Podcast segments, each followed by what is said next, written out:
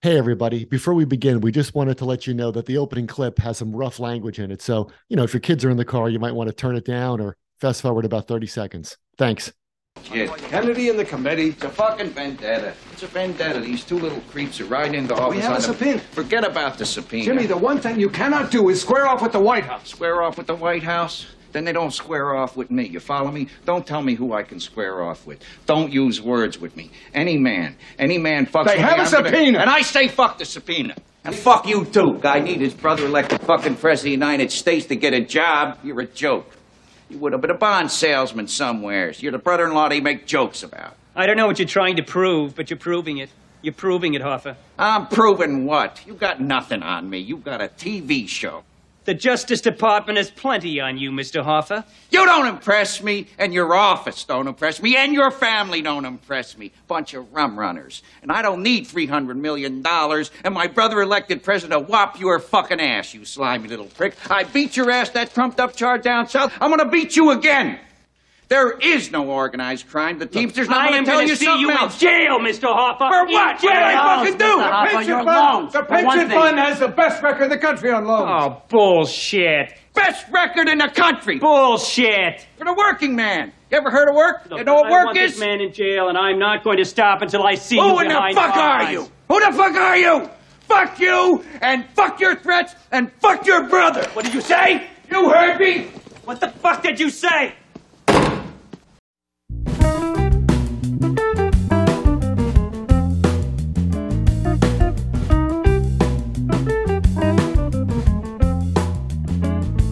Hi, everybody. I'm Dan. And I'm Mike. So, welcome back to 15 Minute Film Fanatics. This week, we're going to be doing Hoffa, the 1992 film starring Jack Nicholson as Jimmy Hoffa, directed by Danny DeVito, and written by podcast favorite David Mamet. So, this is a movie that I proposed for the show.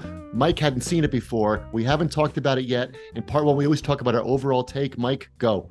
I had a really interesting question before I watched this movie, which was Is this going to be a DeVito movie or is this going to be a Mamet movie? Because Danny DeVito's movies have a very distinct character uh, to them, and David Mamet's movies have a very distinct character to them. And I I kind of fell more on the side that this was a Danny DeVito movie, although there are many there are many parts of dialogue that are just obviously David Mamet people trailing off in the middle of sentences or randomly repeating words that you Trying to talk on the them to phone. right? Uh, but I I really enjoyed this movie. It it kind of feels like it was about three movies. What what's what it struck me was someone sat down at a table and was like, "Okay, are we going to do the early days? Are we going to do the late days? Or are we going to do the peak?" And someone said, "I don't know. Let's do them all." Because who's going to get tired of Jack Nicholson doing uh, Jimmy Hoffa? And apparently, some critics were, but I wasn't. That is an absolutely 100% spot on impersonation of Jimmy Hoffa. And they really do a good job villainizing the Kennedy administration and making Hoffa into a personal hero. In other, in other words, and this is what you feel that you should get, they don't have to kind of be namby-pamby about whether or not he's doing something heroic. This is very it- it's it's an unabashed hagiography of a of a guy who stood up for a working man. Right. um which i i actually really enjoyed more than i thought that i was going to because i think t- the typical thing that i would enjoy would be to spice that in or lace that with an understanding that that his actions aren't always moral that his going over the top isn't well deserved but they do a really good job forcing you into devito's perspective of of his heroism Yeah, absolutely. Give this man whatever he needs. What did you think about um, Jack Nicholson as Jimmy Hoffa versus Al Pacino as Jimmy Hoffa? no contest. I mean, not I I stand by what I said three years ago about about the Irishman. Uh, but Jack Nicholson deserved much more credit for Yeah. this portrayal of Hoffa. I mean, that for some reason, if you if you put down the 15 minute film fanatics for a second, you go read critical reviews, they're not very good. I don't really understand why they're not very good. No, yeah. Um, you know, and or they're and Mamet- lukewarm at best. They're lukewarm. Yeah. uh, yeah, and uh, you know, Jack Nicholson really the, the movie doesn't need to be saved, but he really makes this It's movie. so he's, good. he's the heart of the movie. It's it's again, it's uh, one of the performances like you say all the time where you spend every minute that he's not on screen wondering when he's coming back on screen. Yeah. Isn't it a Uh, great feeling when you watch a movie and it's really good and you say to yourself, why have I not seen Because you must have just thought that, right? Like you went Yeah. your whole life, you're like, it was only because I was like, we got to do this for the show. And you're like, why haven't I watched a movie? I didn't know it existed. Mamet? Yeah, exactly. Yeah, It's written by. David Mamet, where Jack Nicholson plays Yeah. Jimmy Hoffa. I, I love Danny DeVito. He really, he was uh, fantastic as this, you know, made up amalgam of Right. people that surrounded Hoffa for their for their entire career. Well, you know who But- he was. He's the little man in Double Indemnity. He's the little man come to life. And uh, the even the scene where they meet each other is really charming. There's, you know, uh, Danny DeVito's use of uh, film sound is always really weird. Um, there's there's music at interesting times. Um, I don't know. I it, but it felt like it, might be DeVito's best movie. I can't. I'm tr- Yeah, I'm thought it was having. I'm struggling right now to think of a better movie that he directed. Well, I think that what's what you said is so funny about how you long for Jack Nicholson to be on screen because it seems like the way it's built and the way it begins, it's going to be an old-fashioned star vehicle. Like they used to remember they used to crank out these movies for John Wayne and like Lee Marvin and Marilyn Monroe, and it's like, okay, we're going to make this movie and we know you're going to be in it. So this movie was clearly I, there's no way that David Mamet didn't have Jack Nicholson in mind, like being rough around the edges and like this kind of like linebacker personality. Um, but when you watch it, one of the things that Mamet always does in his movies, it's a great ensemble movie, right? Because Jack Nicholson is great, obviously, but so is Danny DeVito, so is Bruno Kirby, so is Armand Assante as the uh, you know as the as the mafia guy. How about John C. Reilly? Were you surprised when he walked on the screen, right? Very. And you get Frank Whaley, you know, the kid that shoots him at the end, who is, of course, I don't know if you recognized him. He is Brett from Pulp Fiction. Check out the Oh, no, big I didn't. brains on bread. Yeah, yeah, yeah, No, I didn't recognize. So I think it's got all that great stuff. I, and it's true what you said about it. it's got all that great Mamet stuff. I have to say, my favorite Mamet thing, I mean, there's great phone stuff, great Mamet phone stuff. My favorite Mamet thing is when Jack Nicholson's talking to Armand Assante about whacking Fitzsimmons, who took over for him. And he says, Yeah, I'm going to do what I got to do. And Armand Assante like doesn't even move. He says, um, What does that mean?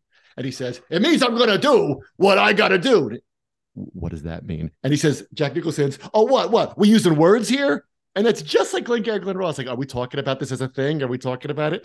So it's great that Mamet knows he has to write this big budget movie that has to. He can't go all Glengarry on it. He can't go all Oleanna on it. But he, he like he's like I'm putting some of these things in there because I just enjoy them. yeah, absolutely. And and Danny DeVito makes it work. Yeah, as a as a commercial film uh there there's so many good things uh, in this movie including at the end when they start talking when they start arguing about the pension fund and he goes to prison there you know it's not my moment or anything but there's Yeah. a beautiful the convoy Scene- of trucks when they yeah there's a beautiful scene where all the truckers line up because they're for the pension fund right. and so they it's it's very difficult you know one thing that i like that this movie doesn't do is it doesn't have scenes on the side where someone discusses the intricacies of why what this character does is wrong Percent right? it's it's like it makes the truckers happy they put money into something they got money back out of something why are we even talking about like why is somebody going Right. to jail over this Right. It could have he could have gone DeVito and Mamet could have gone full on Oliver Stone and had scenes that explained like where characters talk about the the illegality the illegality of the pension fund and who was funding it and how it went into casinos. But there's just none of that. It's like it's he gets the convoy of truckers. And and so you know kind of to summarize what it really struck me as it, it it's like if you had gone into your high school class and learned about Jimmy Hoffa and then you went to a summer barbecue and you ran into your you know slightly tipsy uncle and he explained to you why he was such a great guy and none of that stuff is illegal and Kennedy just got his brother a job anyway but you tur you use that as the basis of a motion picture that would be Hoffa Yes.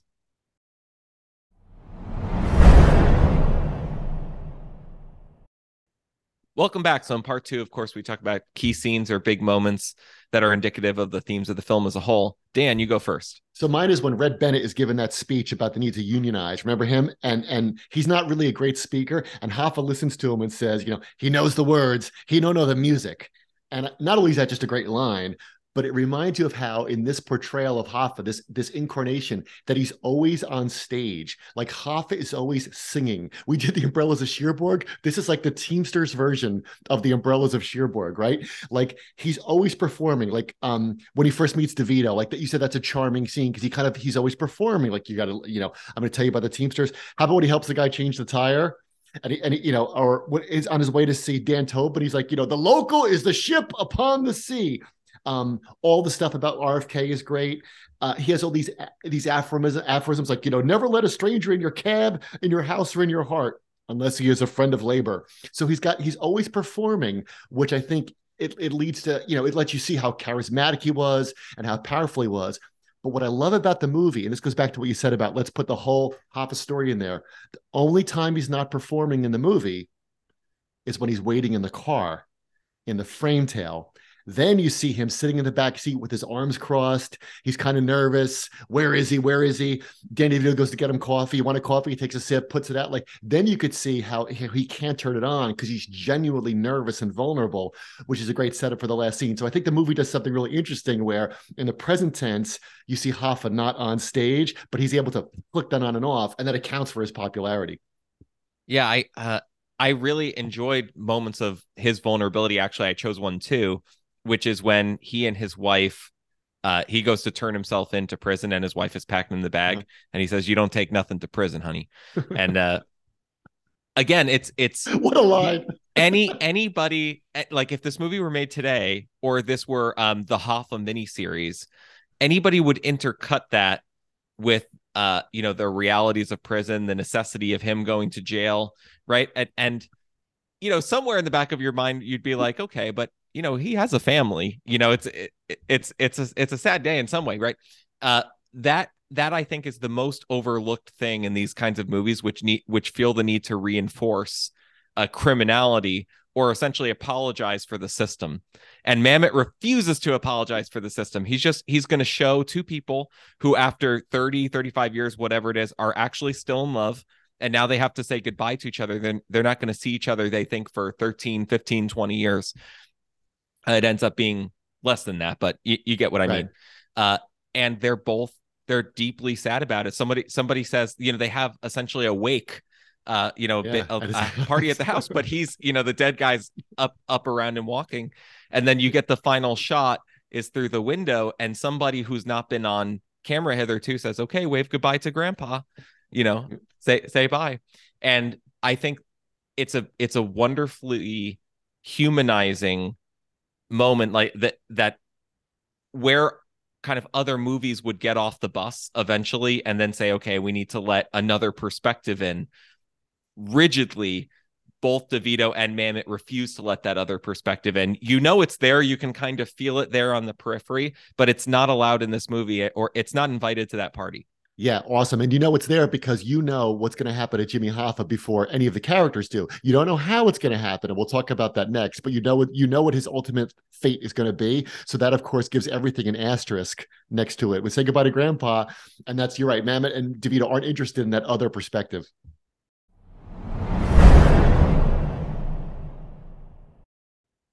Welcome back. So in part three, of course, we talk about the title, the ending, the key takeaways. Dan. Well, the ending of this is great. Now, you know, David Mamet loves con artists. He loves conning the audience. I mean, you think about House of Games and The Spanish Prisoner and Red Belt, and, and you know, he has and uh, he has so many great movies with great twists in them, and this is no exception, right? And I think what's great about the con in this is that when the when the kid goes and, and shoots him in the back seat, what's great about this is that you're almost, at least me, I was almost on the verge of accusing the movie of sentimentality. So when Danny DeVito shows him the card, you know who that is? You want to meet him? Or he doesn't say you want to meet him. He says, go, go bring coffee out there. Is he, yeah, really? That's Jimmy Hoffa? And I'm like, is this going to be like The Natural or something? Is this going to be like some kind of like, oh, shucks, Norman Rockwell thing? And he all because I'm like, there's no way David Mamet has this in him. And then he almost does it. It gets you right on the edge of the diving board of sentimentality. And then the kid pulls out a gun, and because of course you're thinking like, how's he going to die? How's he going to die? And the kid pulls out the gun. He he gets he kills them both. The car goes into the back of the truck. It's perfectly done. The it goes away. Total total. It's like heist. Another David Mamet con where it's a beautiful trick and like it's almost like Mamet was like, all right, I'm going to do my David Mamet thing, and nobody can argue with me because we still don't know where Jimmy Hoffa is.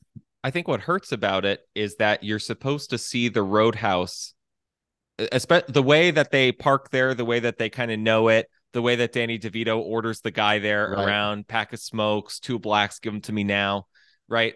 Uh, the way that they that that the piece is hidden behind the bar. It's meant to set you up so that you think that anything that has to happen to them has to come through the roadhouse first.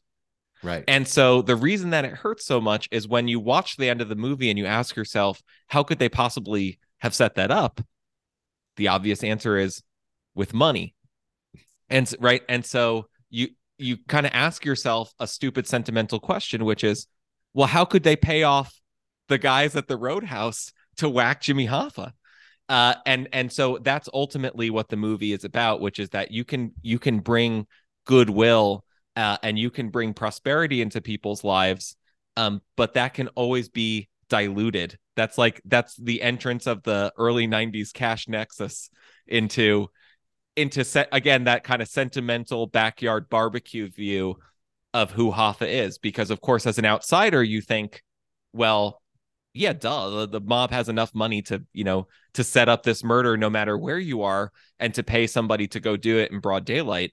But on the other hand, you've just spent you know two hours sunk and immersed into what a hero he is. And it's almost implausible that you could get anybody from that side of the track to kill him especially because those timelines converge right around the time that he's in you know going to prison and the truckers are honking the horn and you know beating on the right. you know the the jail bus. And you think well that obviously from that side of the street there will never come betrayal. And that's what it it hurts uh, just like um, right. when Fitzy's nephew uh, you know uh, in, uh, indicts him and gives testimony against him.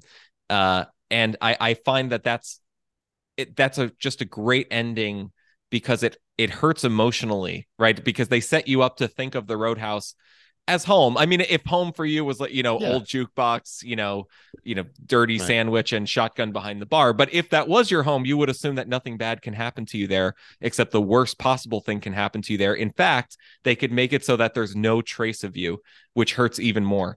and that truck goes right to Giant Stadium. So thanks for listening, everybody. We hope you enjoyed our conversation about Hoffa. Follow us on Twitter and Letterboxd at 15MIN Film. See you next time.